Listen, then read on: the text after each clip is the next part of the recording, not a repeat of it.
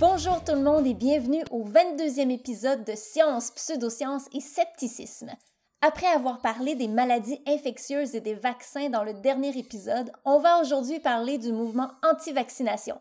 Un autre de tes sujets préférés, Stéphane. Ouais, c'est ça, absolument. On en vit encore un autre chapitre aujourd'hui avec l'arrivée des premiers vaccins contre la COVID-19 et tous ceux qui déclarent que c'est qu'une tentative de George Soros et Bill Gates de nous implanter avec des puces électroniques pour pouvoir nous contrôler à distance comme des marionnettes. Ouais, ça fait quand même un peu changement de l'idée tout aussi fausse, mais au moins plus euh, vraisemblable, à défaut de trouver un autre mot, que le vaccin cause l'autisme. Oui, évidemment, puis tout ça est rattaché aux mouvements conspirationnistes qui sont maintenant si populaires. Mais avant d'aller plus loin, j'aimerais prendre une petite minute pour annoncer qu'on a passé la barre symbolique des 30 000 écoutes pour le podcast. 30 000 écoutes! Wow! Ben, évidemment, là, c'est rien quand on compare aux gros podcasts sur des sujets populaires par des célébrités, là, quand même. Mais ça fait rien, c'est toujours, euh, fait toujours un petit plaisir. Ben oui. En plus, on, ben oui, et en plus, on a plus de 1537 abonnés. Et ce que j'aime, c'est que ça monte de façon lente mais constante depuis plusieurs mois. Lâchez pas de nous soutenir, partagez les épisodes avec vos amis et familles, et nous, ben, on va continuer à vous offrir du contenu de qualité, et dans un accent que plusieurs de nos éditeurs français semblent apprécier. Ah ben c'est tant mieux, hein, parce que si vous n'aimez pas l'accent québécois, vous n'êtes pas à la bonne place. pas vraiment, non.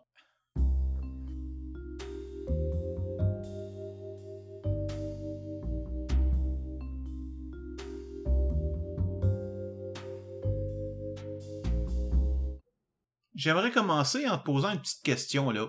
À quand ça remonte d'après toi les débuts du mouvement anti-vaccination? Hmm, je suis pas sûre, mais je sais que ça fait longtemps. On va faire un petit test, OK? Je vais te narrer une situation qui s'est vraiment passée et tu devras deviner où ça s'est passé et quand. Ouh, un petit test, j'aime ça, j'aime ça. OK. Imaginons une ville d'où une certaine maladie contagieuse a été éliminée par une campagne massive de vaccination. Quelques dizaines d'années plus tard, puisque la maladie a pratiquement disparu, il y a une partie de la population qui décide de ne plus se faire vacciner, que ce soit par vanité, par conviction religieuse, par méfiance envers les gouvernements et la science, ou parce qu'il s'agit de leur corps ou du corps de leurs enfants, donc se faire vacciner empiète sur leur liberté. OK. C'est une situation pas mal typique pour l'instant, très actuelle. Mais là, figure-toi donc qu'il y a un étranger qui est atteint de la maladie qui arrive en ville. On l'envoie à l'hôpital à cause de ses symptômes, mais la seule hôpital occupé pour lutter contre la maladie a été fermé, ben parce que la maladie a disparu. Alors il a été envoyé à un hôpital normal, si on peut dire, sauf que les infirmières sont très mal équipées pour contenir la maladie et elle se répand. Là, le gouvernement a fait deux erreurs catastrophiques. Il décide de garder le secret pour ne pas faire peur à la population et décide de retourner tous les patients sans symptômes à la maison. Deux belles décisions de cave. Évidemment, après ça, la maladie se répand partout dans la ville et le secret est élevé.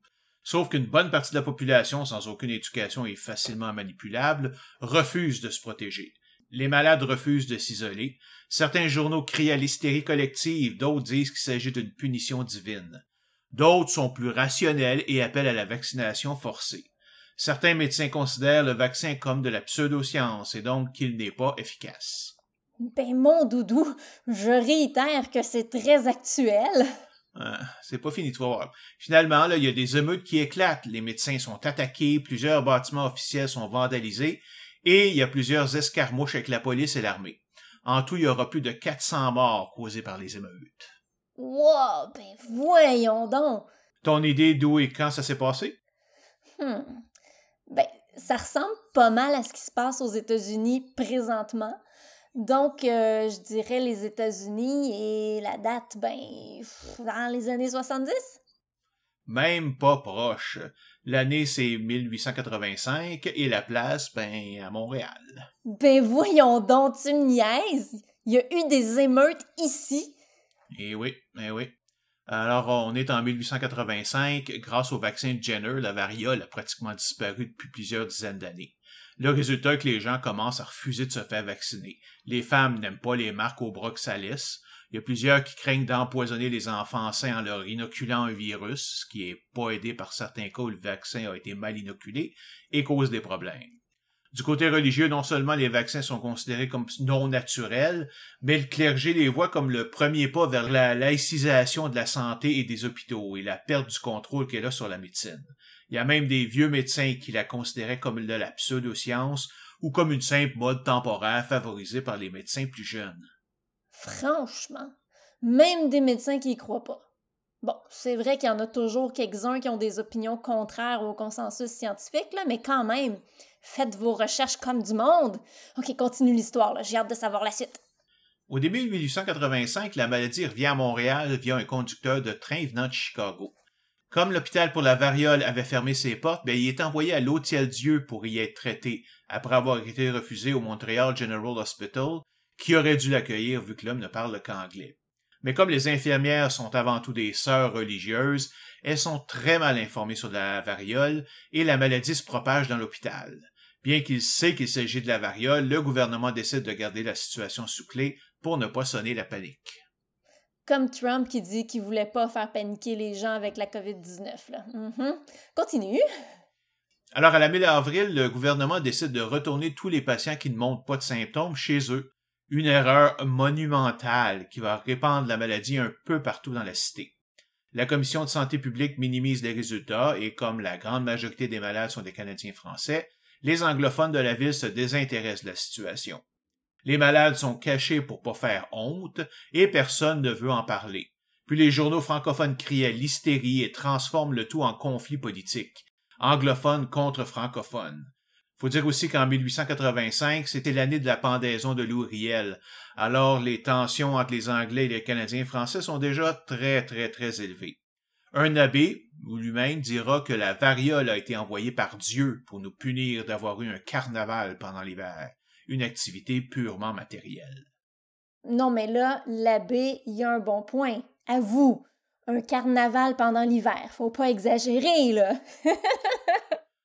Ah, mais fais attention, c'était à Montréal le carnaval, c'était pas celui de Québec. Non, non, non, celui de Québec, il n'y a pas de problème, là, puisque de toute façon, il se tient encore de nos jours. C'est celui des pêcheurs de Montréal qui est un problème. il venait probablement de Québec. oui, probablement, ouais. En tout cas, avec l'été, la situation empire. Les francophones sont très peu éduqués, ne connaissent rien à la science et se fient essentiellement aux journaux et au clergé. La mairie de Montréal organise même des visites à domicile pour faire vacciner les enfants, mais les parents refusent de les recevoir. Le 4 septembre, un règlement oblige la vaccination et l'isolement des malades. Des policiers sont envoyés pour chercher les enfants chez eux et les faire vacciner, mais ils sont accueillis à coups de pierre.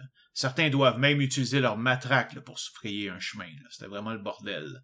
Les affiches encourageant la vaccination sont arrachées des murs, les lieux publics de la ville sont fermés, les employeurs anglais exigent maintenant que leurs employés francophones soient vaccinés alors que ceux-ci refusent. De nombreuses amendes sont distribuées par les autorités. Eh ben, y en a-tu qui criaient à la dictature? oh, probablement que oui. Hein. Alors, euh, le 28 septembre, des émeutiers mettent à feu le bureau de santé à Montréal et saccagent les vitres de l'hôtel de ville. Ils se rendent ensuite aux maisons des médecins vaccinateurs pour les menacer. Il y a des bagarres qui éclatent un peu partout, le maire de Montréal, Honoré Beaugrand, est même obligé de consigner 600 soldats et conseille à la population de ne plus sortir de chez eux. Wow! Mais ça n'a malheureusement aucun effet. Le lendemain, les soldats à cheval sont accueillis par des jets de pierre dans les quartiers ouvriers. Le conflit se prolonge jusqu'au 2 octobre et est discuté partout dans le monde. Euh, les produits de Montréal sont boycottés par peur d'être contaminés.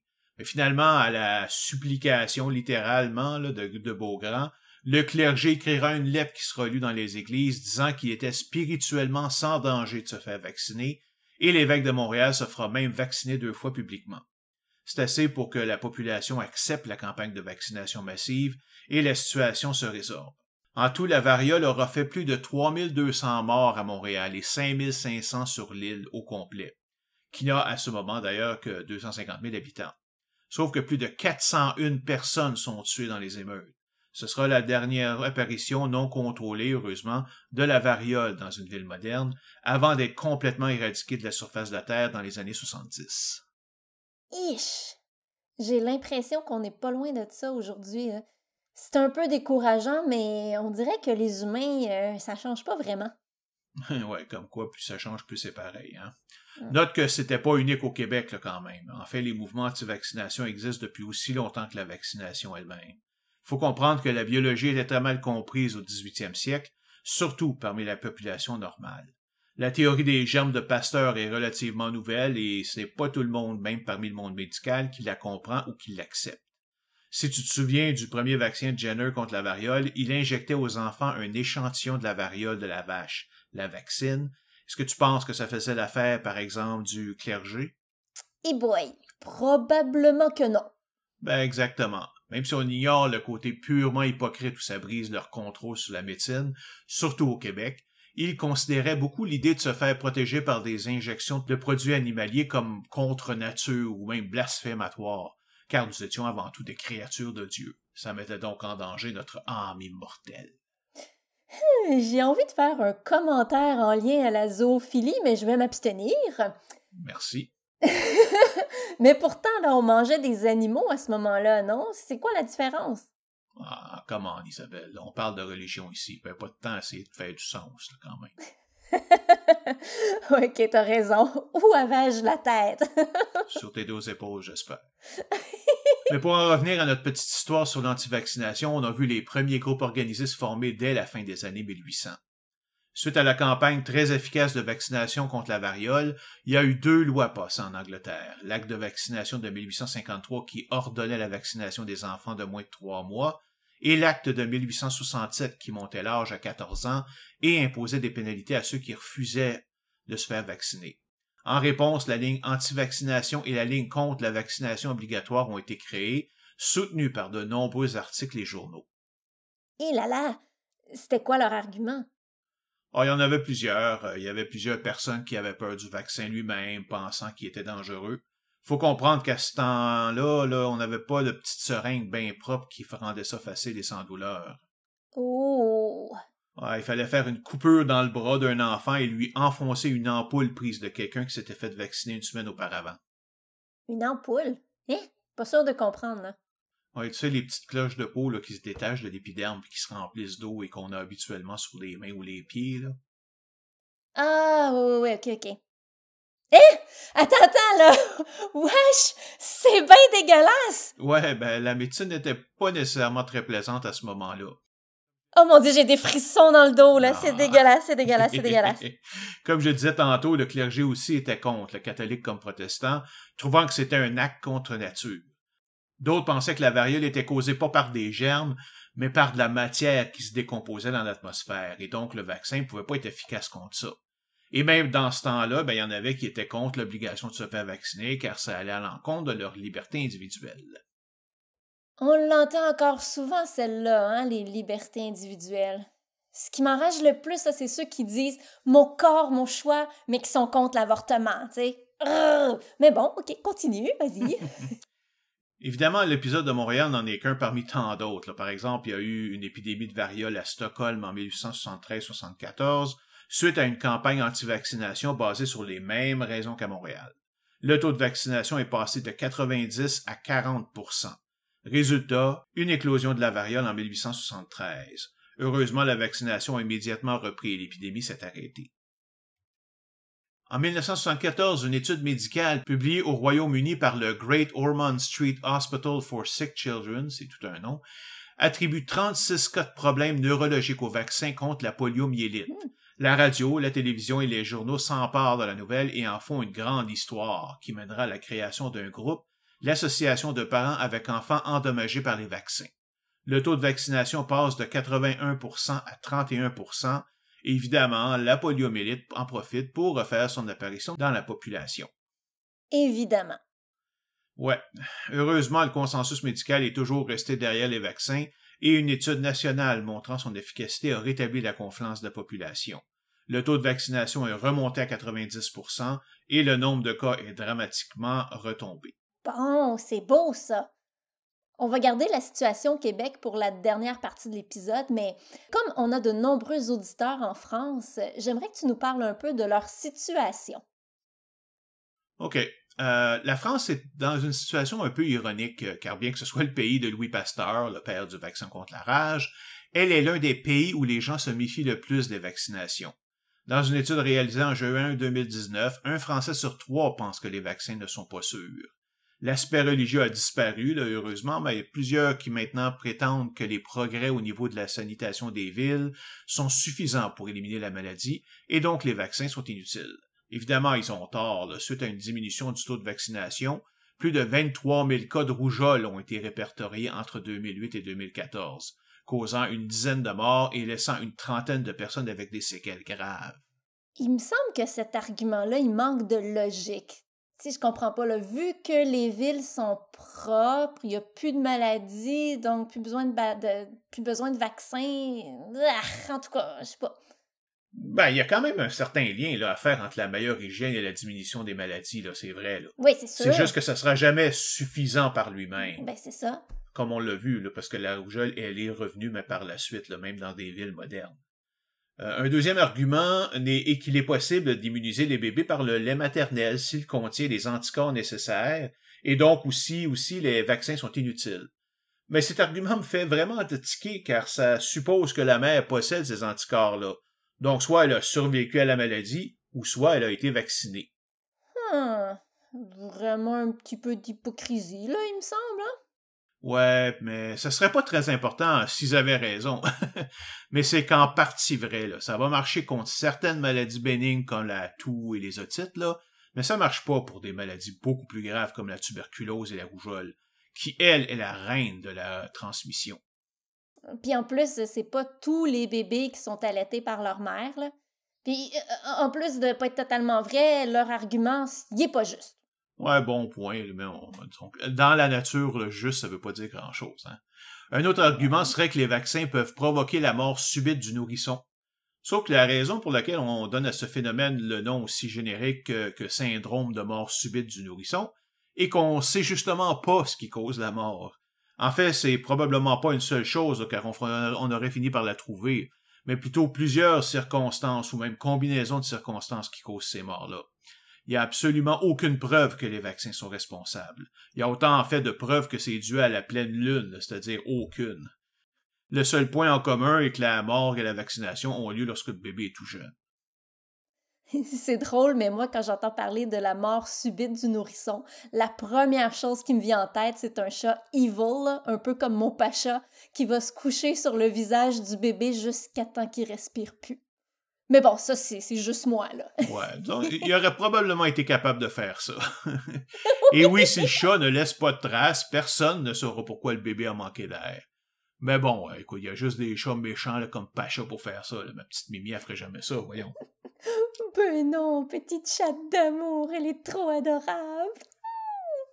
Mais bon, euh, croire que les vaccins sont la cause de la mort subite, c'est un peu la même situation que pour ceux qui connectent la vaccination à l'autisme finalement. Exactement, et sois sûr qu'on va ramener ça plus tard dans l'épisode. Mais oui, tout problème inconnu qui arrive en bas âge a probablement été attribué à un moment ou à un autre au vaccin, comme si la mort de bébé était un phénomène nouveau. Dans le temps, c'était une situation régulière de voir 40 à 50% de ces enfants mourir en bas âge, et c'est pourquoi les familles avaient tant d'enfants. Et il n'y avait pas de vaccin là, pendant ce temps-là, au Moyen Âge.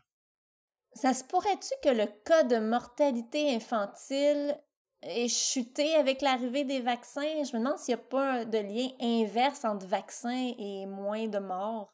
Non, ça semble relativement indépendant. Il y en a moins qu'avant, bien sûr, mais c'est simplement parce qu'on a de meilleures connaissances en médecine et donc on est capable de diagnostiquer plus de choses il y a certaines tendances qui ont été observées là, quand même. Par exemple, que ça frappe deux fois plus fort les garçons que les filles, que le fait de dormir avec quelqu'un, de dormir sur le ventre ou le tabagisme de la mère pourrait avoir une incidence.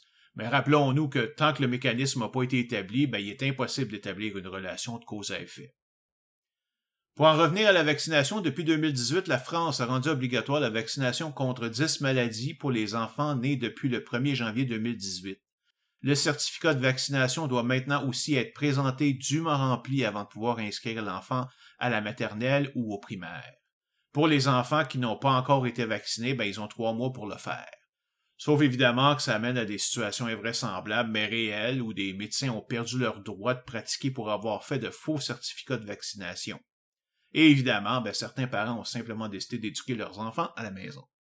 Et boy, J'imagine que le fait de mettre ça obligatoire n'a pas dû faire l'affaire des groupes anti-vax. Ben évidemment non, hein? ça les a fouettés et ils sont maintenant de plus en plus actifs sur les réseaux sociaux. Le ministre de la Santé a lancé sa propre campagne pour dire que les vaccins sont sûrs et efficaces, mais évidemment, là, ça n'a pas vraiment d'impact sur eux, car ils sont convaincus d'avoir affaire à une grande conspiration du gouvernement et du monde médical. Dans ce cas-là, est-ce que ça vaut quand même la peine de faire ce genre de campagne? On perd pas un peu notre temps? Ben, en fait, ces campagnes ne s'adressent pas principalement aux antivax eux-mêmes, car, comme tu dis, il est souvent trop tard là, pour eux autres. Mais elles sont nécessaires pour leur donner un contrepoids pour que quelqu'un qui n'est pas un conspirationniste et qui veut se renseigner puisse trouver une bonne information en ligne. C'est ça le vrai auditoire de ce genre de campagne. Comme ta cousine. Exactement.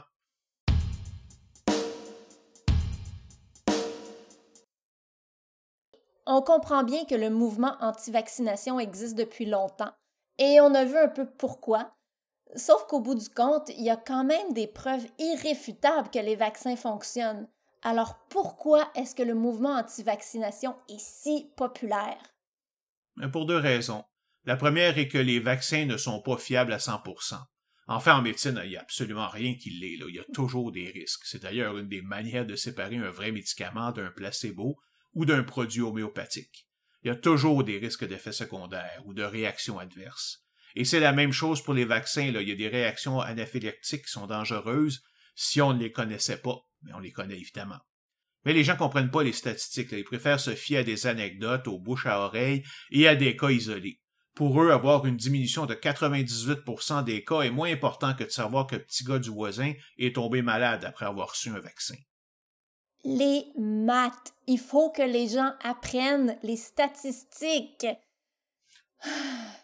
Aujourd'hui, on s'entend que les objections en raison de la religion ont pas mal disparu. Et il y aura toujours des gens qui se plaignent à chaque fois qu'on veut les forcer à faire quelque chose. Euh, il n'y a pas grand-chose qu'on peut faire contre ça. Alors, euh, concentrons-nous sur les supposés problèmes causés par les vaccins. OK. J'aimerais que tu commences par le sujet de l'autisme. Évidemment, c'est le sujet. Est-ce que les vaccins peuvent le causer? Bon, je pourrais juste te répondre que non, là, mais ça serait plate là, quand même. Donc on va s'y attarder un peu plus pour montrer comment la malhonnêteté et l'avidité peuvent mener à des dérapages scientifiques et à de la fraude. Ouais, parce que c'en est tout un dérapage, ça. Mm-hmm. Si tu te souviens, dans le 21e épisode, on avait parlé que des techniques pour diminuer le nombre d'injections étaient de combiner des vaccins de même type ensemble. Il y a deux combinaisons existantes, le vaccin contre la diphtérie tuberculose poliomyélite, le DTP, et le vaccin rougeole rubéole oreillon, le RRO. C'est ce dernier qui nous intéresse. Alors, remontons donc à 1998 alors qu'un gastro-entérologue anglais, le docteur Andrew Wakefield, publie dans The Lancet, un journal scientifique britannique prestigieux, une étude qu'il a faite avec 12 collègues, dans laquelle il propose l'existence d'un nouveau syndrome appelé Autistic Enterocolis, qui pourrait être lié à l'autisme et au vaccin RRO, avec des symptômes apparaissant environ deux semaines après la vaccination. À la suite de ces découvertes, Wakefield a conseillé via les journaux de suspendre l'utilisation du vaccin RRO, puis plus tard de séparer les trois vaccins en trois injections séparées, avec un intervalle d'une année entre chaque injection pour soi-disant ne pas surcharger le système immunitaire des enfants. OK, ben, jusque-là, ça semble correct. Une étude faite avec 12 autres scientifiques, publiée dans un journal scientifique reconnu, ça a l'air sérieux. Oui, à première vue, c'est vrai. Dans les mois qui ont suivi, cette étude a été mise par contre en doute par toute la communauté médicale, car il n'y a aucun autre chercheur qui a réussi à répliquer ces résultats. De plus, d'autres études ont montré que l'administrer le vaccin RRO de façon séparée, comme le docteur le proposait, n'avait aucun bénéfice sur la santé. Euh, ben, ça, c'est un gros problème. Hein? Si les résultats d'une étude ne peuvent être répliqués, c'est vraiment pas bon signe. Ouais, mais si tu penses que c'est important pour la presse à sensation, là, et c'est aussitôt emparé de la nouvelle pour commencer une vague de peur. Fake news! Exactement, sauf que ça a entraîné une baisse importante de la vaccination en Angleterre, aux États-Unis et en Irlande. En tout cas, juste pour ceux juste pour ne nommer que ceux-là. Juste en Angleterre, le pourcentage de vaccination est passé de 92 à 80% ce qui est extrêmement mauvais pour l'immunité de groupe, dont on a parlé à l'épisode 21, et on va y revenir tout à l'heure. Certaines vedettes, dont Jenny McCarthy, ont ensuite décidé que Wakefield avait raison et ont commencé une croisade contre les vaccins. Mais ça, aussi, on y reviendra plus tard. Oh, je l'aime, elle. Excuse, excuse, continue. Ouais. En 2004, il y a une enquête du journaliste Brian Deere du Sunday Times qui affirme que le Dr. Wakefield était en conflit d'intérêts non déclaré lors de ses études. Et ça, c'est très grave. Là. En fait, ça a forcé ses douze co-auteurs à lui retirer leur support. Nicholas Chadwick, un chercheur de son équipe à l'école de médecine Royal Free, dit même ne pas avoir trouvé de virus de la rougeole complet ou atténué dans les enfants participant à l'étude. Ces révélations poussent également le British General Medical Council a lancé une enquête sur Wakefield et deux anciens collègues concernant des actes contre éthique et pour vérifier s'ils avaient soumis certains de leurs sujets à des procédures médicales invasives inutiles. Yikes! En juin 2005, la BBC publie les résultats d'une étude sur des échantillons de sang de 100 enfants autistiques et 200 enfants qui ne le sont pas. Le résultat est que 99% des échantillons ne contiennent aucune trace du virus de la rougeole, et non seulement ça, mais les trois enfants qui en ont un seul est autiste, qui respecte exactement la proportion. Donc, l'étude conclut euh, qu'il n'y a aucun lien entre le vaccin RRO et l'autisme. Ce résultat est confirmé par d'autres études à travers le monde, l'Institut médical de la United States National Academy of Science, le Center for Disease Control et le National Health Service britannique concluent qu'il n'y a aucun lien entre le vaccin et l'autisme. Mais ça n'empêche pas Wakefield de dire qu'il a raison. Ah ben ça, c'est une technique très perverse que Trump utilise constamment. Peu importe ce qui se passe, il a raison. On lui prouve qu'il a tort, mais il continue de dire qu'il a raison. Et ça, c'est à cause de l'avocat Roy Coon qui a appris tout ça à Trump. Ça a l'air vraiment niaiseux, mais ça marche. Il y a une bonne partie de la population qui continue aujourd'hui de croire que Trump a raison sur toute la ligne. Mais bon, là, je m'écarte du sujet. Continue. En décembre 2006, Deere rend public des archives venant du Legal Services Commission montrant que Wakefield a reçu la somme totale de 435 643 livres sterling en frais divers commençant plus de deux ans avant la publication de l'article du Lancet. Dans les jours qui suivent, Wakefield abandonne toutes ses poursuites pour libelle contre Deere et le journal et est condamné à payer leurs frais d'avocat. Ouais, une petite victoire pour Deere et le journal Le Lancet, ça? Euh, non, non, non, le Sunday Times.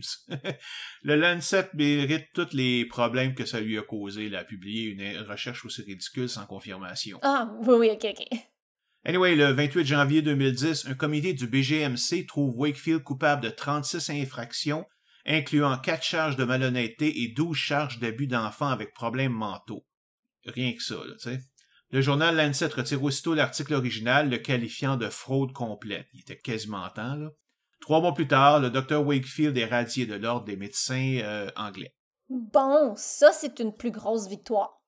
En janvier 2011, Brian Deere récidive et publie dans le British Medical Journal que les actions de Wakefield étaient frauduleuses et en conflit d'intérêts flagrant, car au moment de l'étude, Wakefield se préparait à servir de témoin expert, contre rémunération évidemment, pour les parties plaignantes lors de poursuites contre les compagnies fabriquant le vaccin RRO. Il prévoyait également créer une compagnie qui vendrait des kits de diagnostic de l'autisme basés sur le fameux symptôme qu'il a soi-disant découvert et dont l'existence n'a jamais été confirmée. D'après ses prévisions, il pensait pouvoir en vendre pour 43 millions de dollars à chaque année. Belle crapule, hein? Mais là, ça fait quand même plus de dix ans. Depuis ce temps-là, il a certainement avoué ses torts et demandé pardon, non? Euh, soit t'es sarcastique ou soit t'es naïve. sarcastique, moi? Ben, voyons donc. ben voyons donc, comme tu dis. Mais non, le bon ex-docteur n'a non seulement rien avoué, mais il en a rajouté. Comme il peut plus pratiquer la médecine, ben, il s'est tourné vers le militantisme politique. Après avoir émigré aux États-Unis, il a été invité entre autres à témoigner en Oregon en 2015 sur un bill pour éliminer les exemptions non médicales à la vaccination. Il avait été invité par l'Association chiropratique de l'Oregon, mais quand la présidente du comité a pris sa venue, ben, elle a simplement annulé la rencontre. Il a aussi écrit un livre en 2010 intitulé Callous Disregard, Autism and Vaccines, The Truth Behind a Tragedy.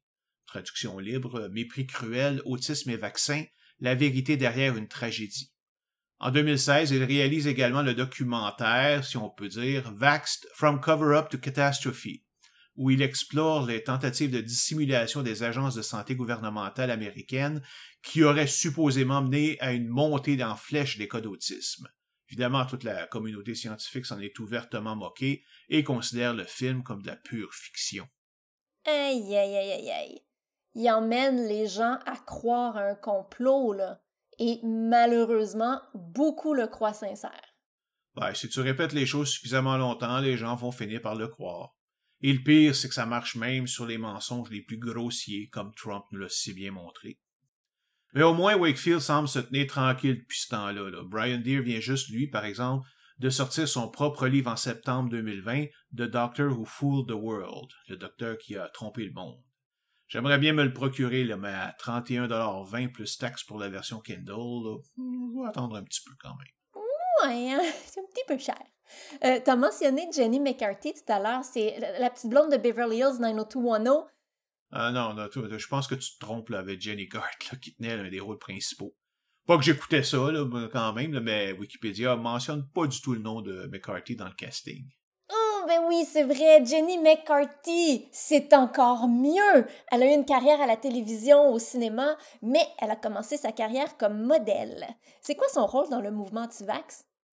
Ben, pour McCarthy, elle tient simplement le rôle de porte-parole célèbre, autant qu'une ancienne Playmate of the Year et actrice de série Z et de télé-réalité peut l'être. Bah, elle a commencé par poser pour Playboy en octobre 1993 pour la modique somme de 20 000 Elle a été nommée Playmate of the Month. Un an après, elle a été nommée Playmate of the Year et là, elle a reçu un salaire de 100 000 US. Elle a fait la page couverture de l'édition juillet-août 2012 à l'âge de 39 ans. On peut d'ailleurs se procurer le magazine Playboy en ligne pour environ 10 dollars. Ça, c'est un petit peu ordinaire comme prix pour une superstar, là, mais bon. euh, ok, tu me fais peur, toi, là. Euh, comment ça se fait que tu saches autant de choses sur Jenny McCarthy, là? T'es-tu une fan? Ben, un, un petit peu. Tu sais, j'ai comme un, un soft spot pour les modèles et actrices qui font du cinéma de série B et même de série Z. Je suis en... On se demande pourquoi.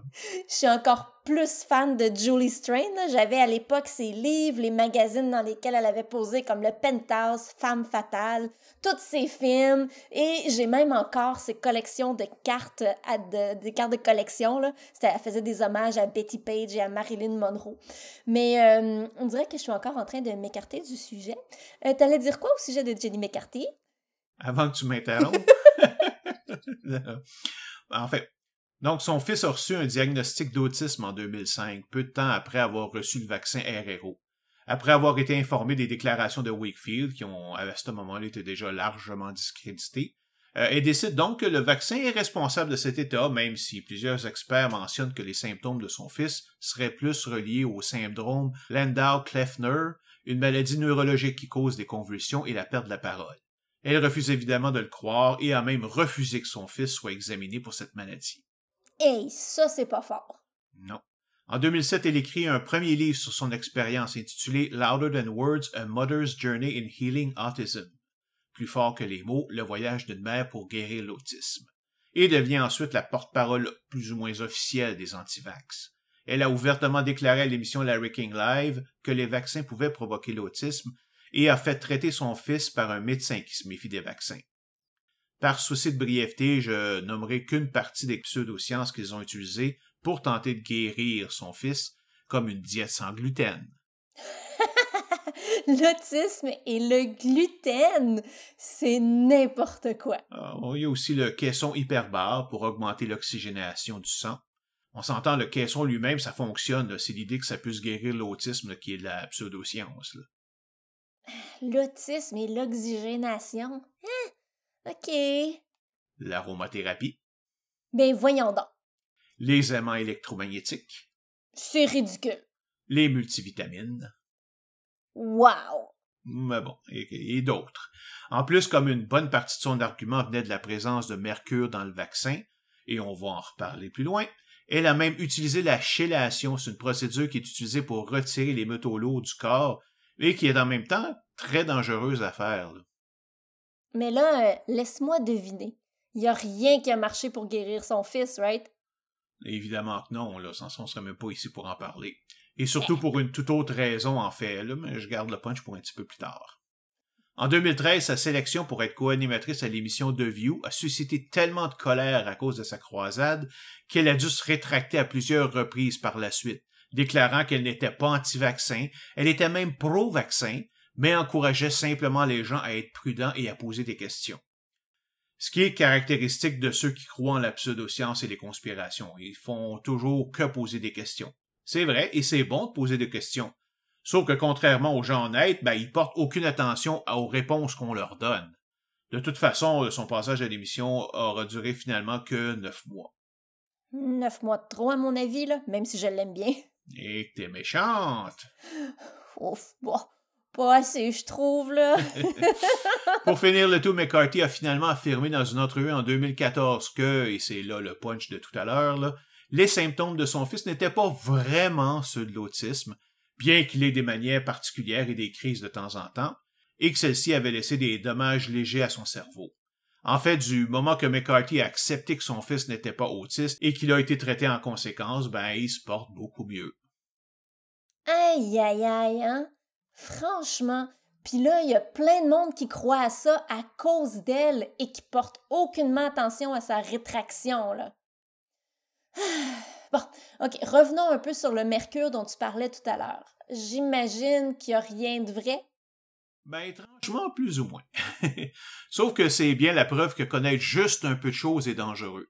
Le thymérosal, qui est aussi appelé thiomersal, est un produit qui est utilisé dans la production de vaccins combinés, dont le RRO. C'est un produit à base de mercure organique qui est utilisé comme préservatif dans les vaccins pour empêcher le développement de bactéries et de champignons. Et il est utilisé dans plusieurs substances, dont les vaccins évidemment, pour l'utilisation de contenants à plusieurs doses.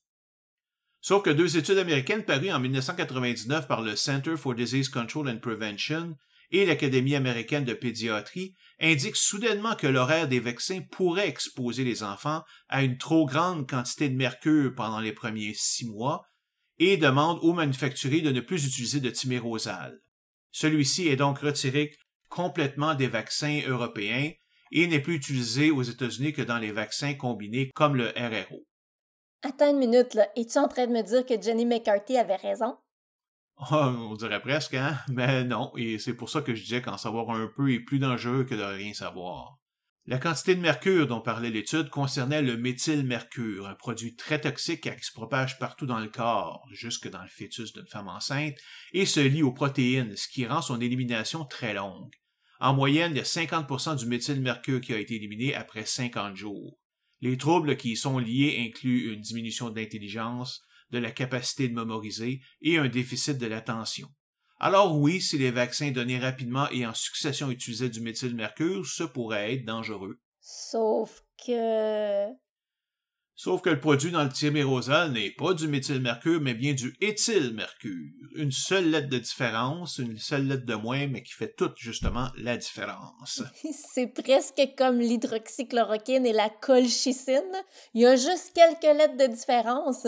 Et là, je fais référence à des conspirationnistes qui disent que c'est la même chose. Mais bon, continue sur euh, l'éthylmercure. Alors, l'éthylmercure, c'est un organomercure, donc un type de mercure organique qui se répand aussi partout dans le corps, mais contrairement au méthylmercure, il se lie pas aux protéines et est donc éliminé du corps humain beaucoup plus rapidement, après seulement 5 à 7 jours. Donc, le genre d'accumulation qui est discuté dans l'étude n'est tout simplement pas possible avec le thymérosal. Ouf, mais euh, dans ce cas-là, pourquoi les autorités ont demandé son retrait? Bah, probablement juste pour tuer le problème dans l'œuf ou par principe de précaution, ou pour tenter de faire taire ceux qui disaient que les vaccins causent l'autisme. Probablement un peu des trois. Évidemment, ça n'a pas marché et le lien vaccin timérosal autisme est encore bien vivant. Mais est-ce qu'on est vraiment sûr que l'éthylmercure est sans danger? Oh oui, absolument. En fait, il y a moins d'un microgramme, c'est-à-dire un millionième de gramme de mercure par vaccin ce qui est comparable à la concentration dans beaucoup de poissons. Donc, si l'éthylmercure causait l'autisme pour vrai, ben les Japonais seraient les champions de l'autisme en raison de la quantité de poissons qu'ils mangent. Mais évidemment, c'est pas le cas. c'est un excellent argument. Il y a plusieurs dizaines d'études et méta-analyses qui ont été faites et aucune d'entre elles n'a pu établir un quelconque lien entre l'utilisation du timérosal et l'apparition de l'autisme. Je pourrais t'en donner une liste complète, mais ça en vaut pas vraiment la peine, car la preuve ultime est visible tous les jours, on n'utilise pratiquement plus de timérosal aujourd'hui. Certainement pas assez pour dépasser les doses recommandées, et le taux d'autisme n'a certainement pas régressé. Ouais, on sait toujours pas ce qui cause l'autisme, mais on sait que ce n'est pas les vaccins. Je suis d'ailleurs en train de travailler sur un épisode au sujet de l'autisme parce qu'il semblerait que je sois moi-même sous le spectre. Bon, on va y revenir éventuellement. Ouais, et on parle aussi de l'autisme, mais j'aimerais aussi dire que ces études ont aussi été menées pour de nombreuses autres maladies neurologiques. Et encore ici, les résultats sont toujours négatifs. L'utilisation des vaccins est donc sécuritaire. Bon, c'est bon. Je pense que ça va pour le timérosal. C'est réglé. Mais euh, j'ai aussi entendu parler d'un problème potentiel au niveau des adjuvants. C'est quoi ça? Ben, les adjuvants, c'est des produits qui sont utilisés en conjonction avec les vaccins pour les rendre plus efficaces. En fait, ce qu'ils font, c'est qu'ils stimulent le système immunitaire pour qu'il réagisse plus vigoureusement à la présence du vaccin. Un des plus populaires et qui est souvent pointé du doigt, c'est le sel d'aluminium. Et wesh, l'aluminium, c'est un métal, donc il doit être toxique. Ben oui, il y a des gens qui disent que c'est pas naturel, entre guillemets. Sauf qu'on a du métal en nous, que ce soit du fer, du magnésium, du zinc. On en a même besoin. Ben oui, puis de l'aluminium aussi d'ailleurs. On en retrouve dans l'air, les aliments, l'eau, et même dans le lait maternel. En fait, la quantité d'aluminium dans le lait ou les préparations pour bébés contiennent plus d'aluminium que les vaccins. Wow! OK. L'argument des adjuvants détruit. C'est totalement sans danger. Euh, il y a aussi du euh, formaldéhyde dont on entend parler. Ou un autre nom chimique qui a l'air dangereux. Mm-hmm. Mais en fait, le formaldéhyde est utilisé dans la préparation de certains vaccins, comme celui contre l'hépatite A. Il est utilisé pendant la mise au point du vaccin pour tuer ou désactiver les virus ou les bactéries. Oh mon Dieu! Un produit qui tue des choses, c'est terrible. Ça doit tuer plein de choses dans l'organisme et donc rendre certains enfants autistes. Hmm, ouais, c'est ça. Sauf que, encore ici, le formaldéhyde est un produit naturellement présent partout sur la planète, y compris dans notre corps humain, où il est utilisé d'ailleurs pour produire de l'énergie et construire plusieurs blocs de base nécessaires à notre existence, comme les acides aminés, qui sont ensuite utilisés pour construire les protéines. Donc c'est essentiel. De plus, le formaldéhyde dans les vaccins est aussi très dilué, avec une concentration bien moins élevée que celle que l'on retrouve normalement dans le corps. Oh, c'est donc presque homéopathique? oui, c'est ça, presque. Et lorsque vient le temps de l'utiliser, ben, le corps, il ne fait aucune différence entre la formaldéhyde fabriquée par le corps et celle absorbée via les vaccins. En fait, la quantité de formaldéhyde qui peut se retrouver de façon sécuritaire dans le corps varie évidemment avec l'âge et le volume de l'enfant, mais même avec un bébé de 6 à 8 livres, et ça c'est de 2,75 à 3,5 kg pour nos amis européens, la quantité normale de formaldéhyde dans leur corps est entre 50 et 70 fois plus élevée que celle reçue par un vaccin. Donc, encore une fois, il n'y a absolument aucun danger pour ça. C'est beaucoup moins fréquent aujourd'hui, mais dans le temps, quand le vaccin pour la varicelle n'existait pas, je me souviens que nos mères s'arrangeaient pour qu'on l'attrape tous quand on était jeune, un party de varicelle. Est-ce que ce serait pas une bonne alternative qu'on attrape les maladies quand on est jeune?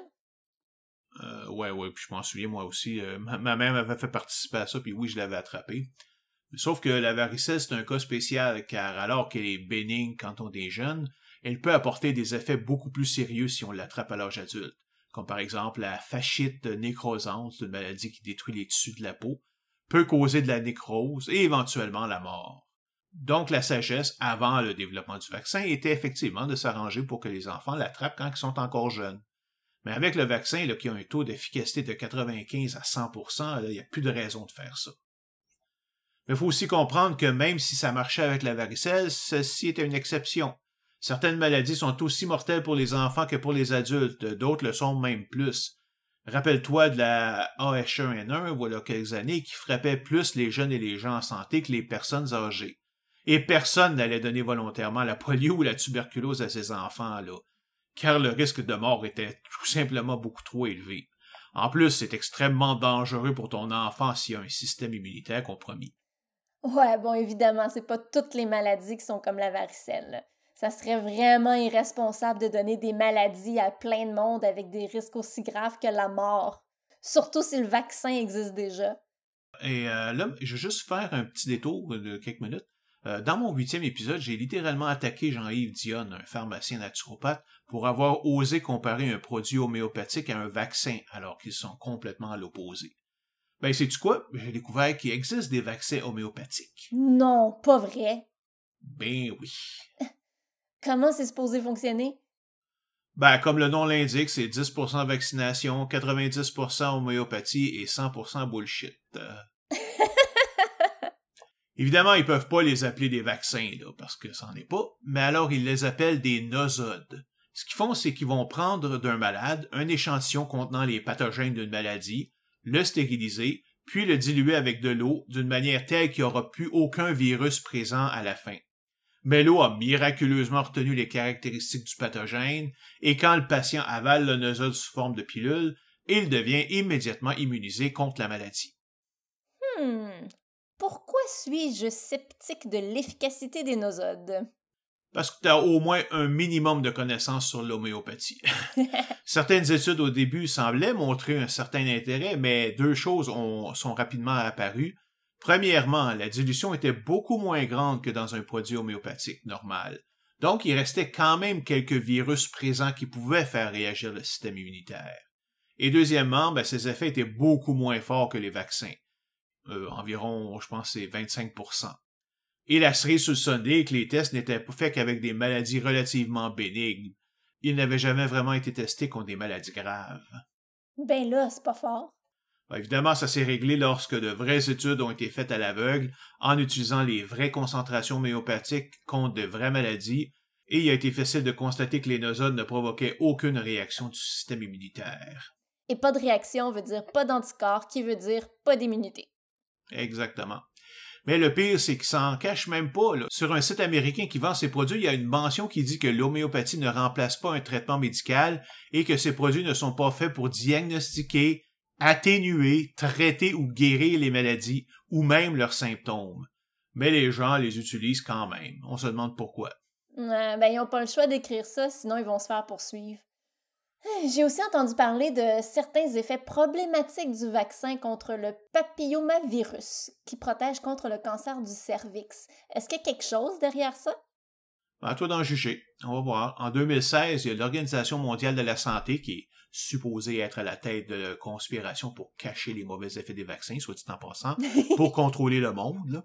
Évidemment, il publie un papier du docteur Rebecca Chandler sur son site web qui semble indiquer une corrélation entre l'augmentation du nombre de filles qui avaient reçu le vaccin contre le VIPH et le nombre de filles qui ont des problèmes de santé comme de la fatigue chronique, des douleurs récurrentes et des problèmes de tachycardie, c'est-à-dire un battement de cœur trop rapide. La même année, il y a une étude du American College of Pediatricians par le Dr. Scott Field qui semble établir une corrélation entre un des vaccins, le Gardasil, et une ménopause précoce. OK, Sauf que corrélation, ça veut juste dire qu'il y a une correspondance entre le nombre de vaccinations et le nombre de problèmes. Ça veut absolument pas dire que les vaccins sont responsables des problèmes. Exactement. Deux situations peuvent être corrélées simplement parce qu'elles ont une cause commune. Par exemple, je peux noter que le nombre de noyades augmente lorsque la consommation de crème glacée augmente. Est-ce que ça veut dire que manger de la crème glacée cause la noyade? Bien évidemment non. C'est simplement que quand il fait chaud, ben, on a tendance à plus vouloir se baigner, ce qui entraîne évidemment une hausse des noyades, et on a aussi tendance à vouloir se rafraîchir en mangeant de la crème glacée. D'autres fois, la corrélation, ça peut être complètement aléatoire. Dire par exemple que plus la température moyenne augmente, moins il y a de pirates sur la Terre? Hein? Si on trace une courbe, la relation est claire. Évidemment, les deux données sont complètement indépendantes, et c'est juste un hasard si elles semblent montrer quelque chose ensemble. Même principe pour l'article qui disait qu'il y avait un lien entre le cancer du sein et les soutiens-gorge parce que les femmes asiatiques avaient moins de cancer du sein que les femmes d'Amérique du Nord et que les femmes asiatiques portaient pas le soutien-gorge. Donc, par causalité, le soutien-gorge cause le cancer. Sauf que non.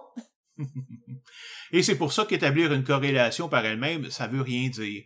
Pour établir une vraie relation de cause à effet, il faut être capable d'expliquer cette relation. Qu'est-ce qui fait en sorte que si je monte X, Y monte également ou descend également? Et pour en revenir aux deux études, celles-ci prennent bien soin d'expliquer que ces trouvailles peuvent être expliquées de multiples façons, et qu'en fait, il n'y avait même pas aucun moyen de savoir si les filles qui avaient eu ces problèmes avaient même été vaccinées contre le VPH. OK, mais je suppose que ce petit détail a été oublié par les mouvements anti-vaccination? Évidemment. Selon le Dr. Chandler, l'auteur principal de l'étude de l'OMS, tous ces symptômes peuvent être résultats de n'importe quelle attaque contre le système immunitaire, comme la mononucléose, qui est particulièrement présente chez les filles à cet âge-là. Le Dr. Field, lui, indique que son étude ne couvre que deux petits groupes de cas et que rien ne permet de dire que le vaccin en est responsable. Et nous voilà cinq ans plus tard, et évidemment, il n'y a toujours rien qui a été prouvé comme lien. Cinq ans, ça commence à faire long. Sauf que tu parlais tout à l'heure du principe de précaution. Est-ce qu'il s'applique pas ici?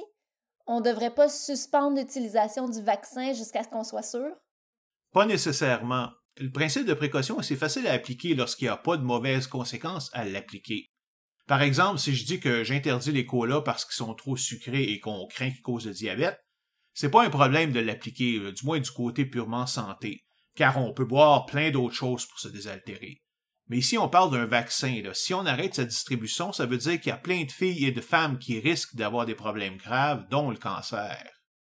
Ouais, c'est vrai que dans ce cas, euh, on veut avoir une preuve claire que le vaccin est problématique. Et non seulement ça, il faut aussi évaluer que même s'ils existent, est-ce que les mauvais effets du vaccin sont plus grands que ceux venant de la décision de ne pas le prendre?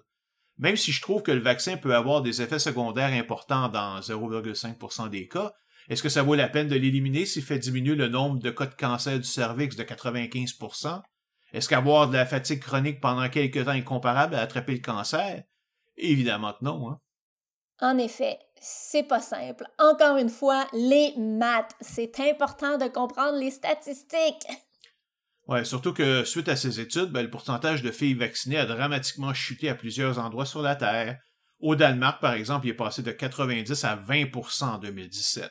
Heureusement, en date de 2020, il était de retour à environ 90% j'ai aussi entendu une autre stupidité, là, comme quoi les femmes qui auraient reçu le vaccin seraient plus actives sexuellement. Puis évidemment, pour ceux qui disent ça, c'est une mauvaise chose, là. C'est être une dévergondée, une slut, comme on dit en anglais. Et évidemment, il n'y a absolument pas l'ombre du début d'une preuve de ça, là. Mais je veux dire, entre nous, là, même si c'était vrai, so what? Et puis après, là, c'est vraiment le genre d'argument qui vient de la droite religieuse puritaine. Euh, je pense qu'on peut les ignorer sans problème. Hein? Ah, la droite religieuse puritaine, je suis pas capable. oui, t'es tellement une dévergondée de ton bord, toi.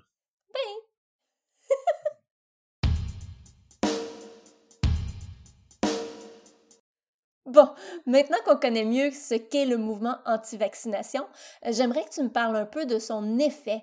Pourquoi doit-on le combattre? Un des effets majeurs de la non-vaccination des enfants est une diminution de l'immunité collective. J'en ai déjà parlé à l'épisode 21, mais j'aimerais quand même y revenir car c'est un concept extrêmement important. C'est un phénomène qui veut que lorsqu'un pourcentage suffisant de la population est vacciné, ou en tout cas immunisé, toute la population est immunisée, même ceux qui n'ont pas reçu le vaccin simplement parce qu'il n'y a personne pour leur transmettre la maladie. Ce taux varie dépendant de la maladie et peut aller de 75% pour les oreillons à 95% pour la rougeole. Pour que cette immunité collective soit maintenue sur un territoire, il faut aussi que ce taux soit maintenu sur l'ensemble de la population.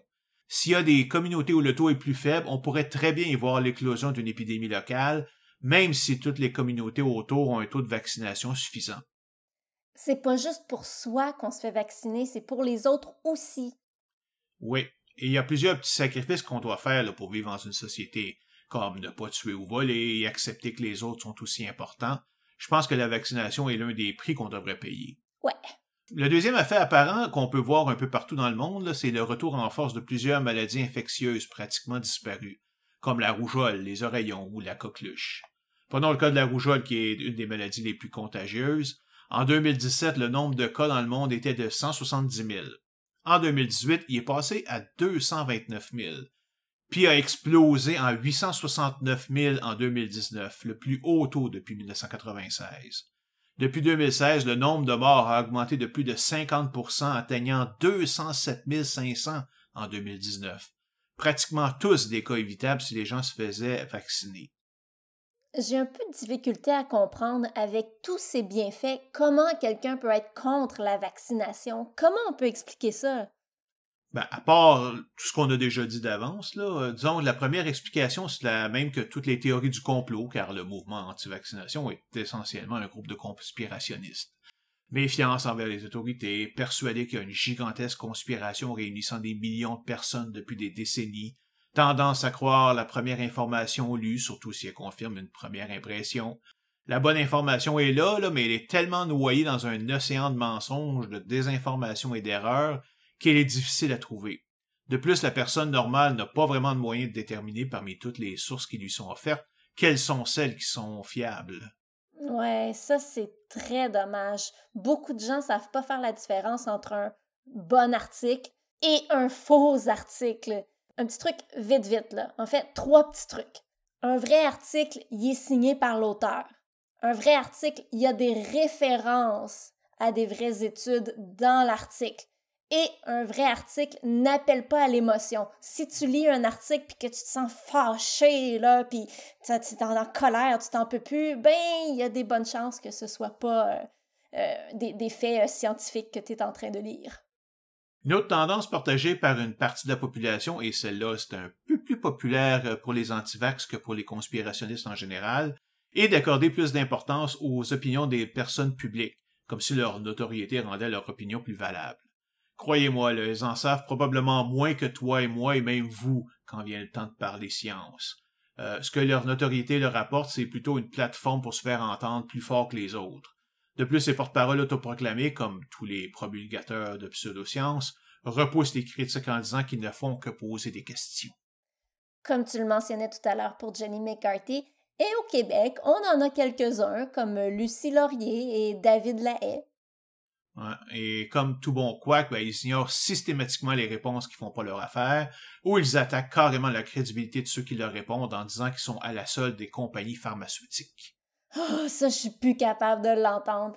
Est-ce que tu te rends compte qu'il y a des gens qui pensent que toi et moi, en faisant cet épisode, on est payé par le gouvernement? C'est ridicule. Non, pas par le gouvernement, par le Big Pharma. ben oui, peu importe. Puis on aimerait ça être aussi chanceux. Hein. Mais laissons de côté ces porte-paroles et revenons aux gens normaux. Un facteur qui, je pense, entre en jeu est que toutes les générations depuis la génération X sont nées après l'apparition des vaccins principaux, et donc n'ont jamais connu l'époque où, par exemple, la tuberculose faisait des ravages dans les piscines de Montréal dans les années 40 et 50. À cette époque, les maladies infectieuses représentaient plus de 13% des décès dans la province, alors qu'elles ne représentent plus que 3% actuellement, le COVID-19 exclu. Et comme euh, ils n'ont jamais connu ça, ben, ils comprennent pas vraiment l'importance de ces vaccins. Ça expliquerait pourquoi il y a très peu de personnes âgées dans le mouvement anti-vaccination. Et je pense que la COVID-19 est aussi en train de remettre les pendules à l'heure. Sauf que ça explique pas vraiment cette idée de rendre les vaccins responsables de l'autisme, par exemple. Oui, c'est vrai. Dans ce cas précis, je dirais simplement que ça vient du besoin inné de trouver des coupables à une situation qu'on perçoit comme injuste. Beaucoup de gens ne peuvent accepter qu'une telle situation soit simplement l'effet du hasard ou de la génétique. Il faut donc se trouver un coupable et ils ont évidemment tendance à en attribuer la responsabilité au premier facteur disponible. Dans le cas de Mme McCarthy, ben, l'injection du vaccin RRO à son fils quelques semaines avant son diagnostic d'autisme en faisait la cible parfaite, même s'il n'y avait aucune preuve qu'il soit responsable. Son intuition de maman était suffisante. Et boy, ça c'est un conseil que je donne très souvent ne jamais se fier totalement à son intuition. Les gens ont comme tendance à voir l'intuition comme quelque chose d'origine divine qui aide à faire des choix même si on connaît rien du sujet. Mais c'est complètement faux. La vraie intuition, c'est lorsque justement tu connais un sujet tellement bien que tu es capable de faire un paquet de déductions avec une connaissance minimale du problème.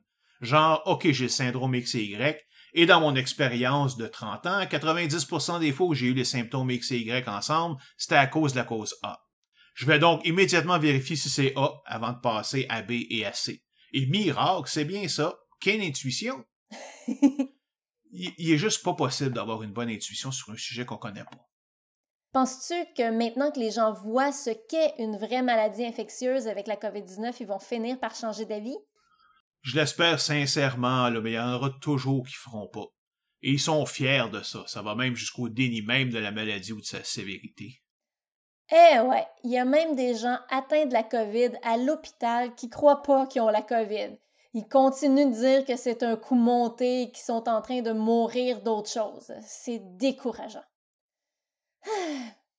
Maintenant, on va jouer à un petit jeu. Je vais énumérer pour toi quelques arguments contre la vaccination que j'ai entendus et j'aimerais que tu les réfutes si tu en es capable. Je vais essayer. OK. Premier argument. Les vaccins causent l'autisme. Non, non, c'est une blague, c'est une blague. On sait bien que c'est pas vrai. On sait bien que c'est pas vrai. Mais alors, qu'est-ce qui cause la hausse des cas d'autisme? En toute probabilité, il y a probablement pas plus d'autisme qu'avant. C'est simplement que nous sommes devenus bien meilleurs à la diagnostiquer. Euh, pensez à tous tes camarades de classe primaire qui avaient des problèmes de comportement. Aujourd'hui, plusieurs d'entre eux seraient probablement diagnostiqués comme autistes. Avant, ils étaient juste simplement des enfants spéciaux. Ben c'est ça. Moi, je faisais partie des enfants spéciaux. Ma mère, elle a jamais allumé que c'était pas normal que son bébé pleure pas, qu'il fasse jamais de bruit, toujours dans sa chambre, puis qu'il parle avec un langage inventé. Bon. Deuxième argument. Dis-nous-en donc un peu plus sur toi, là? Deuxième argument. Ça paraît plus, ça paraît plus, ça paraît. Ça paraît plus. Ben, un petit peu quand même, là, mais bon, on en reparlera dans un autre épisode. ouais, c'est ça certaines maladies contagieuses ne sont pas vraiment dangereuses. Ouais, sans vouloir être alarmiste, là, en général, c'est faux. Même la maladie la plus bénigne peut être mortelle. Sais-tu que la grippe saisonnière, celle qu'on a toutes les années, tue plus de 3500 personnes par année au Canada? Évidemment, ça va être beaucoup moins euh, en 2020 puis 2021, car les mesures de protection contre la COVID-19 fonctionnent également contre la grippe. Sauf qu'évidemment, euh, COVID-19 est pas mal plus dangereuse. Hein. Eh, mais ça, ça me fait tellement capoter parce que j'entends des conspirationnistes dire il n'y a pas de grippe cette année, mais il y a la COVID, c'est louche, là. Ah! La COVID est beaucoup plus contagieuse que la grippe, comme tu dis, euh, et les mesures de protection contre la COVID sont tout aussi efficaces contre la grippe, le masque, la distanciation. D'ailleurs, moi, je pense que je vais continuer de porter le masque même après la COVID. J'en aurai plus de grippe. Fini. Il faut dire aussi que la COVID a un taux de, transmission environ dix fois plus élevé que la grippe normale. Donc, c'est pour ça que ça se propage beaucoup plus rapidement. Un autre exemple, la rougeole, dont on vient juste de parler. Elle peut causer des effets légers comme la diarrhée, mais aussi des effets sérieux comme la pneumonie, l'inflammation aiguë du cerveau ou un ulcère de la cornée. Elle a un taux de mortalité de 0,3% dans les pays développés mais de plus de 28% dans les pays sous-développés où les soins sont pas disponibles. D'où le nombre incroyable de morts en 2019 dont on parlait tantôt, là. Mais ça, je savais pas pour la rougeole, C'est complètement fou. On a l'impression que c'est une petite maladie, presque cute, là. Ouais. Un point qu'il faut souligner, c'est que vaccination veut dire prévention et non pas guérison. Sauf pour certains vaccins spécifiques qu'on peut prendre après coup c'est pas parce que nous avons un vaccin contre une maladie que nous savons comment la guérir. Par exemple, justement, il n'y a aucun remède contre la rougeole, et c'est pour ça que même ici, son taux de mortalité est de 0,3% et non pas de 0%. Mm-hmm. Troisième argument. Je veux pas donner la maladie à mon enfant, il peut y avoir des effets secondaires. Donner un vaccin, c'est pas vraiment donner la maladie à son enfant. Dans le pire des cas, l'agent infectieux est grandement atténué et dans le meilleur des cas, il est même pas présent. Pour ce qui est des effets secondaires, ben c'est vrai qu'il peut en avoir, mais c'est tout aussi vrai pour les pilules contre le mal de tête ou contre l'hypertension.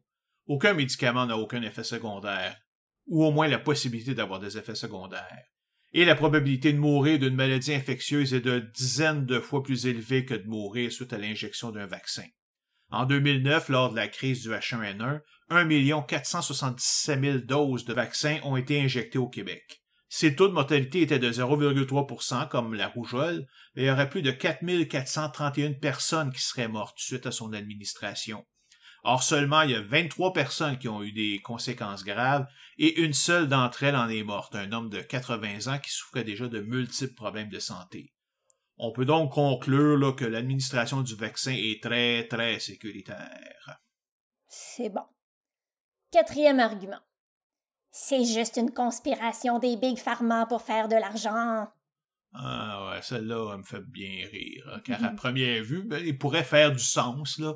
Sauf que quand on fouille un peu, on se rend compte que les compagnies pharmaceutiques ont pas grand intérêt à produire les vaccins. Une prévision de l'agence Science Presse faite en fin juin 2020 sur les revenus d'un futur virus contre la COVID montre que les profits pour les compagnies ne seront pas très élevés. Bien sûr, il y aura des revenus de quelques milliards de dollars, mais ça coûte extrêmement cher de développer un vaccin. Le processus est beaucoup plus compliqué qu'un médicament normal qui peut être industrialisé. Il y a les, aussi les trois rondes d'essais cliniques qui sont nécessaires à mener toute, euh, toute enquête. Il faut tout recommencer parce que le vaccin n'est pas efficace, les nouvelles usines de production à construire, etc. Et on le voit aujourd'hui avec ce qui se passe pour la COVID-19, là. Aujourd'hui, on a nos premiers vaccins qui sont sortis, sauf qu'ils ont plein de problèmes de distribution maintenant. Puis en plus, leur développement, ils ont été chanceux parce que leur développement s'est fait en moins d'un an, et ça, ça tient presque du miracle. Des fois, ça peut prendre jusqu'à une dizaine d'années et plusieurs milliards de dollars pour faire ça. Ajoutez à ça qu'il devra absolument être disponible dans beaucoup de pays qui n'ont pas les moyens de l'acheter, et le retour sur l'investissement n'est pas si élevé que ça. Pas nul, mais pas élevé. Et ça, évidemment, c'est juste pour les compagnies qui produiront un vaccin efficace qui sera distribué. Les autres, c'est des pures pertes. Tu parlais du temps réduit de façon presque miraculeuse pour produire un vaccin. Comment ça se fait que ça a été si vite? Ben parce que c'est pas le premier virus de type corona à apparaître. Il y a eu des recherches qui s'étaient faites avant, mais ils ont été abandonnées avant la création du vaccin, car la situation s'était résorbée par elle-même. Cette fois-ci, les chercheurs ont pu donc pu utiliser ces recherches comme point de départ au lieu de partir de rien, et c'est pour ça que ça n'a pris qu'un an. Et notez justement que toutes ces recherches sur le premier vaccin se sont soldées par de grandes pertes pour les pharma, puisqu'aucun vaccin n'avait été vendu. Si c'était vraiment une conspiration, la situation ne se serait pas résorbée par elle-même et les pharma auraient terminé et vendu leur vaccin. Dans ce cas, pourquoi Big Pharma fait toutes ces recherches pour trouver un vaccin? Euh, je peux penser à au moins trois bonnes raisons. Premièrement, on peut bien dire ce qu'on veut, là, mais ce sont quand même des êtres humains qui sont à la tête de ces compagnies et ils sont pas à l'abri de la maladie. Deuxièmement, bien que le retour sur l'investisseur ne soit pas très élevé monétairement parlant, il est quand même là. Et le prestige d'avoir été la compagnie qui a développé un vaccin contre une maladie mortelle, ben, ça s'achète pas. Et finalement, ils ne veulent simplement pas perdre 3 ou plus de leur clientèle, majoritairement des personnes âgées, qui sont aussi celles qui consomment le plus de médicaments. Ouais, mais à t'entendre parler, là, ils font ça que pour le prestige et le profit. Non, absolument, j'ai pas d'illusion là-dessus. Là mais j'essaie juste de montrer que même du point de vue purement capitaliste sauvage, la fabrication du vaccin fait du sens. En 2018, les revenus de l'industrie pharmaceutique venant des vaccins ne représentaient que 4,3% des ventes, environ 54 milliards de dollars dans son ensemble. Juste pour vous donner un point de comparaison, le médicament le plus vendu cette année-là est l'adalimumab, excusez-moi pour le nom, hein, qui traite l'arthrite rhumatoïde avec pratiquement 20 milliards de chiffres d'affaires à lui tout seul les six plus gros médicaments ont rapporté plus d'argent que tous les vaccins mis ensemble. Sauf que sans le vaccin, ben, le chiffre de vente de la qui s'adresse presque exclusivement aux gens âgés, parce qu'ils traitent de l'arthrite, ben, diminuerait au bobo de quoi 15-20% à cause du grand taux de mortalité dans ce groupe d'âge. Comme je l'ai déjà mentionné, les pharmacies veulent que vous viviez plus vieux, parce que c'est quand on est vieux qu'on consomme le plus de médicaments, qui eux sont beaucoup plus rentables que les vaccins. Un enfant qui meurt très jeune de la polio ne rapportera qu'une infime fraction de ce qu'il leur rapporterait s'il vivait jusqu'à 90 ans. Donc de penser qu'elles encouragent une vaccination inutile ou même dangereuse, c'est complètement farfelu. Il est tout à leur avantage de nous protéger avec de vrais vaccins qui fonctionnent. Imaginez aussi des conséquences pour elles si leur vaccin était montré dangereux, poursuites pour des dizaines de milliards de dollars, vente en plongée libre, faillite, accusations criminelles et la prison pour les dirigeants. Mais oui, c'est ça qu'il faut prendre en considération. Il faut pousser sa réflexion un peu plus loin, juste un peu plus loin. Cinquième argument. Le vaccin contre la grippe ne fonctionne pas, donc les vaccins ne fonctionnent pas. Ici, il y a un fond de vérité car c'est vrai que le vaccin contre la grippe ne fonctionne pas toujours mais pas parce que le vaccin est inefficace. La raison est qu'il y a des dizaines de souches de la grippe à chaque année, et qu'elles sont suffisamment différentes l'une de l'autre pour que les anticorps d'une souche ne fonctionnent pas sur une autre. Et comme on ne peut pas développer et distribuer des vaccins pour chacune des souches par faute de temps et d'argent, Euh, il y a une étude qui est faite à chaque année pour euh, déterminer les souches les plus à risque de nous atteindre pendant la prochaine année, et on développe des vaccins en conséquence. Mais ce sont des probabilités, il est toujours possible que la souche qui se répande ne soit pas celle prévue, comme en 2015 pour la H1N1, et à ce moment-là, le vaccin est inefficace, simplement parce qu'il n'est pas adapté à cette souche particulière. On doit donc développer un autre vaccin. Si tu savais le nombre de fois que j'ai tenté d'expliquer ça à des conspirationnistes, là, ça fonctionne pas. C'est comme s'ils se bouchaient les oreilles, se fermaient les yeux très très très très fort, puis ils criaient la la la la la la la pendant que je parle. Ouais, heureusement, la grippe au moins est un cas isolé. La très grande majorité des vaccins n'ont pas ce problème-là. Sixième argument. C'est une conspiration des médecins contre le docteur Wakefield. un autre argument farfelu. Ma réponse serait pourquoi? Pourquoi est-ce que les corps médicaux de tous les pays développés se seraient unis, car il n'y en a pas un seul médecin sérieux qui supporte Wakefield, pour renier sa découverte? Euh, la science est remplie de gens qui ont bouleversé les conventions et apporté de nouveaux points de vue. Ils ont été contestés, évidemment, bien sûr, mais comme ils avaient raison, ben, ils ont pu finir par le prouver et d'autres chercheurs ont pu confirmer le résultat, et finalement, leur point de vue est devenu celui accepté. Dans notre situation, personne n'a pu reproduire les résultats du docteur Wakefield, donc aucun docteur n'a de raison de croire qu'il avait raison. Et croire que tout le monde a été payé pour discréditer Wakefield, ça a pas de sens non plus. Septième argument. Si ton enfant est vacciné, pourquoi ça te dérange si le mien ne l'est pas? Il attrapera pas la maladie? Ce serait vrai si tout le monde pouvait être vacciné, mais c'est malheureusement pas le cas. Selon le carnet de vaccination du gouvernement du Québec, l'administration de la majorité des vaccins se fait entre deux mois et six ans. Il y a donc une assez longue période où les enfants ne sont pas, ou du moins pas complètement protégés. De plus, il y a plusieurs personnes qui ne peuvent pas être vaccinées pour des raisons médicales. Prenons juste l'exemple d'un enfant atteint du sida. Son système immunitaire, sous l'effet de la maladie, est probablement trop faible pour combattre même des agents infectieux atténués. Finalement, le taux de succès des vaccins, c'est-à-dire lorsque le corps se met à produire des anticorps du bon type, est très élevé en général, mais il n'est jamais de 100%. Mais c'est pas un gros problème, tant que le taux de vaccination reste assez élevé pour avoir une immunité collective. Mais si elle disparaissait, ben, ça pourrait avoir de graves conséquences sur la santé des enfants. Ben c'est ça. L'argument mon corps, mon choix, ça tient pas la route. Il faut penser aux autres, pas juste à soi. Huitième argument. Je suis libre de décider pour mon enfant. Ben, normalement, encore une fois, c'est tout à fait vrai. Le problème, c'est que la vaccination ou non de votre enfant est une décision qui peut avoir des conséquences sur tout votre entourage, pas juste sur vous et votre famille. Et la liberté de l'un ben, doit se terminer quand commence la liberté de l'autre.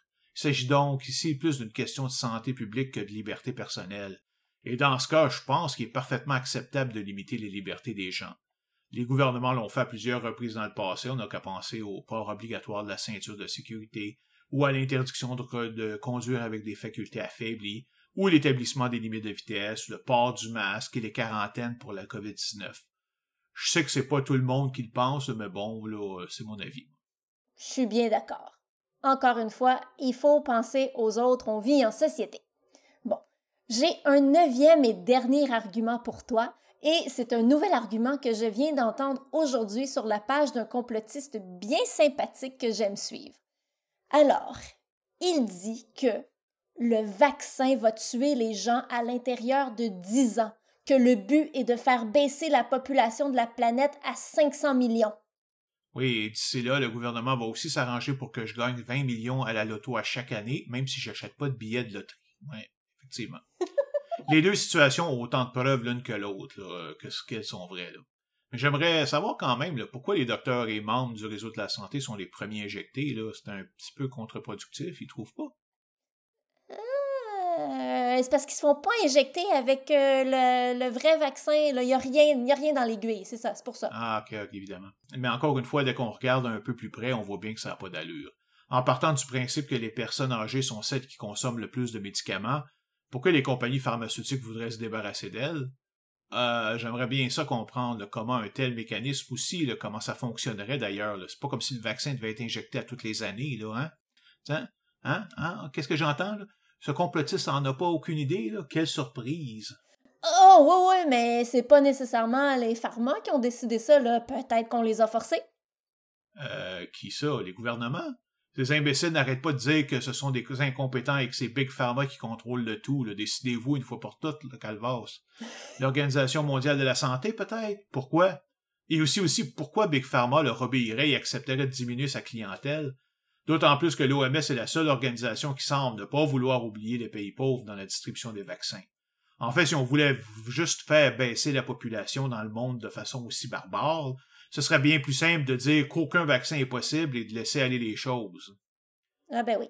En fait, il y a une seule méthode acceptable de diminuer la population, c'est d'aider les pays en voie de développement de façon massive pour qu'ils se sortent de leur misère, et que leur famille n'ait donc pas à avoir cinq ou six enfants et plus pour survivre.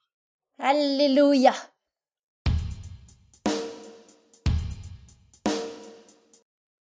Bon, ben, je pense qu'on a fait pas mal le tour de la question. J'aimerais qu'on finisse le tout par un tour de la situation au Québec. OK, mais par contre, on commencera pas à répéter ce qu'on a déjà dit aux épisodes 20 et 21. Je commence à être un petit peu tanné, là. La méfiance envers les vaccins, les hurluberlus comme Ghislaine Lanto qui croient que le sida a été orchestré par les campagnes de vaccination. Suis un peu écœuré de tout ça.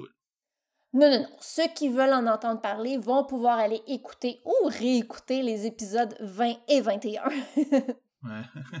Par contre, il y a quand même deux choses, que l'une positive et l'autre négative, dont je voudrais parler.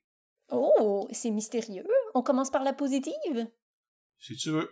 Il y a une initiative que j'ai découverte en préparant l'épisode, c'est le programme d'entretien motivationnel en maternité pour l'immunisation des enfants, le MI, qui a été mis en place en 2017 par le ministère des Services sociaux du Québec. Ce programme se donne à l'hôpital et vise à mieux informer les gens sur les bienfaits de la vaccination et leur permettre de rencontrer une conseillère en vaccination de façon volontaire. Je trouve ça super intéressant car ça permet aux parents d'avoir une source d'information qui est là dès la naissance du bébé pour leur donner de bons renseignements.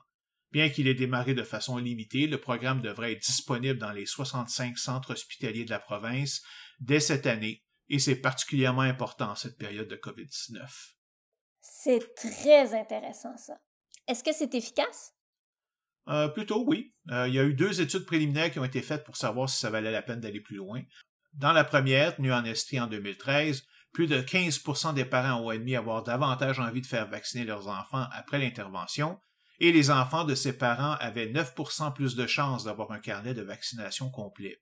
Une deuxième étude à Sherbrooke, Montréal et Québec en 2016 a démontré des résultats similaires avec en plus une diminution de l'hésitation envers les vaccins de 40% C'est après ça que Québec a décidé d'en faire un programme ministériel et il est en train même de se répandre dans le pays, au Canada au complet. Bon, au moins quelque chose de positif. Ah, il faut pas se réjouir trop vite. Là. Toujours pendant mes recherches, j'ai découvert un certain Christian Linard, un docteur en biochimie clinique et professeur à l'Université du Québec à Trois-Rivières. Juste te montrer à quel point on peut avoir un doctorat tout en étant un imbécile, il est parti en croisade sur sa page Facebook contre les vaccins. De mars à avril 2019, il a publié sans arrêt des articles dénonçant les vaccins, en utilisant les mêmes crises d'arguments qu'on entend toujours, la vaccination est liée à l'autisme, c'est quelque chose d'irréversible, dangereux et non étudié, qui a été utilisé pour stériliser des populations en Afrique, etc., etc. D'un professeur en biochimie, merde, là. Quoique le créationniste euh, Michael B. était aussi professeur de biochimie, hein.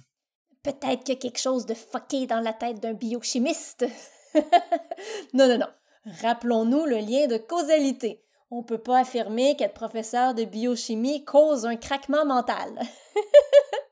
rabat-joie. Faut mentionner aussi que Linard appartient au département de chiropratique, alors il part avec une coupe de prise contre lui. Et je vous promets qu'on va y venir à la chiropratique dans un avenir approché. C'est une autre discipline dans laquelle les pseudosciences prospèrent. Ouh, ça va être très intéressant, ça. Lorsqu'il a été confronté par la presse pour ses propos, il a répondu qu'il essayait d'allumer les gens pour qu'ils réfléchissent. Et par principe de précaution, dire il faut faire attention. Mais voyons donc, franchement, là, ça n'a pas d'allure. Je pense qu'il y a d'autres moyens plus productifs de faire réfléchir les gens qu'en publiant du contenu anti-vaccin. Ça n'a aucun sens. Le grand problème est qu'il publiait que sur les supposés problèmes de la vaccination, jamais sur ses bienfaits. C'est surtout ça qui démolit son argument qu'il voulait juste informer les gens, et qui a mis en colère plusieurs de ses collègues. Il regarde juste ses arguments. Là. Premièrement, ça a été prouvé encore et encore et encore que les vaccins causent pas l'autisme, on ne reviendra pas. Deuxièmement, comment il peut clamer que les vaccins sont dangereux et non étudiés? Il était où là, pendant ces 170 dernières années pendant lesquelles les vaccins ont été étudiés et ont prouvé leur efficacité? C'est pas comme si on venait juste les inventer, Calvas, là. Puis on a déjà discuté plus tôt pourquoi le principe de précaution ne s'appliquait pas nécessairement aux vaccins. Et qu'est-ce qu'il répond quand on lui remet les preuves de leur efficacité sous le nez?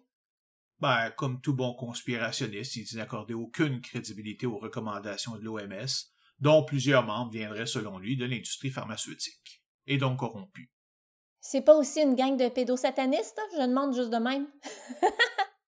bon, je sais pas s'il est dans QAnon, là, mais probablement, en tout cas, c'est possible. C'est une fois que tu embarques dans ce monde-là, il n'y a pas vraiment de limite. Et quant à l'épidémie de rougeole qui sévissait à ce moment-là, c'était pas parce que les gens ne se vaccinaient plus. Non, non, non, c'était selon lui à cause d'une alimentation déficiente en vitamine A. En vitamine A. Il sort ça d'où, lui? De son derrière, probablement. Il se proposait même d'étudier ce phénomène. Ce qui veut dire donc qu'il n'a pas encore fait, donc c'est littéralement juste la conjecture de sa part à ce point-ci.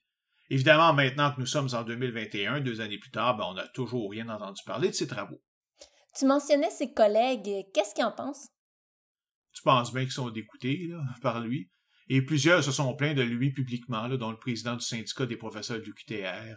Mais Linard se réfugie derrière le principe de la liberté académique et ne publie ses propos irresponsables que sur ses sites personnels, tout en y clamant bien sûr haut et fort qui les professeurs de sciences à l'université. Le président de la Fédération québécoise des professeurs et professeurs d'université, Jean-Marie Lafortune, a bien expliqué que oui, la liberté académique, c'est la possibilité de dire des vérités qui peuvent heurter les pouvoirs économiques, politiques, religieux ou autres, mais qui doit être fondée sur une recherche honnête de la vérité. Autrement dit, tu n'as pas le droit d'utiliser cette liberté pour proclamer n'importe quelle stupidité sans avoir aucune preuve. Linard se sert donc du prestige de sa profession pour donner de la crédibilité à une théorie conspirationniste complètement fausse. Et qu'est-ce qui est devenu depuis ce temps-là? Oh, rien, il est toujours à l'UQTR, euh, mais il a tellement attiré l'attention pendant un moment que j'ai l'impression qu'il se préfère maintenant se tenir tranquille. Il n'a pas encore été mis dehors à grands coups de pied au cul? Bon, ça y est, t'as trouvé le moyen de me décourager encore. Quelque chose d'autre pour en ajouter une couche de plus? Non, je pense qu'on en a mis assez épais comme ça, là. Ça va aller.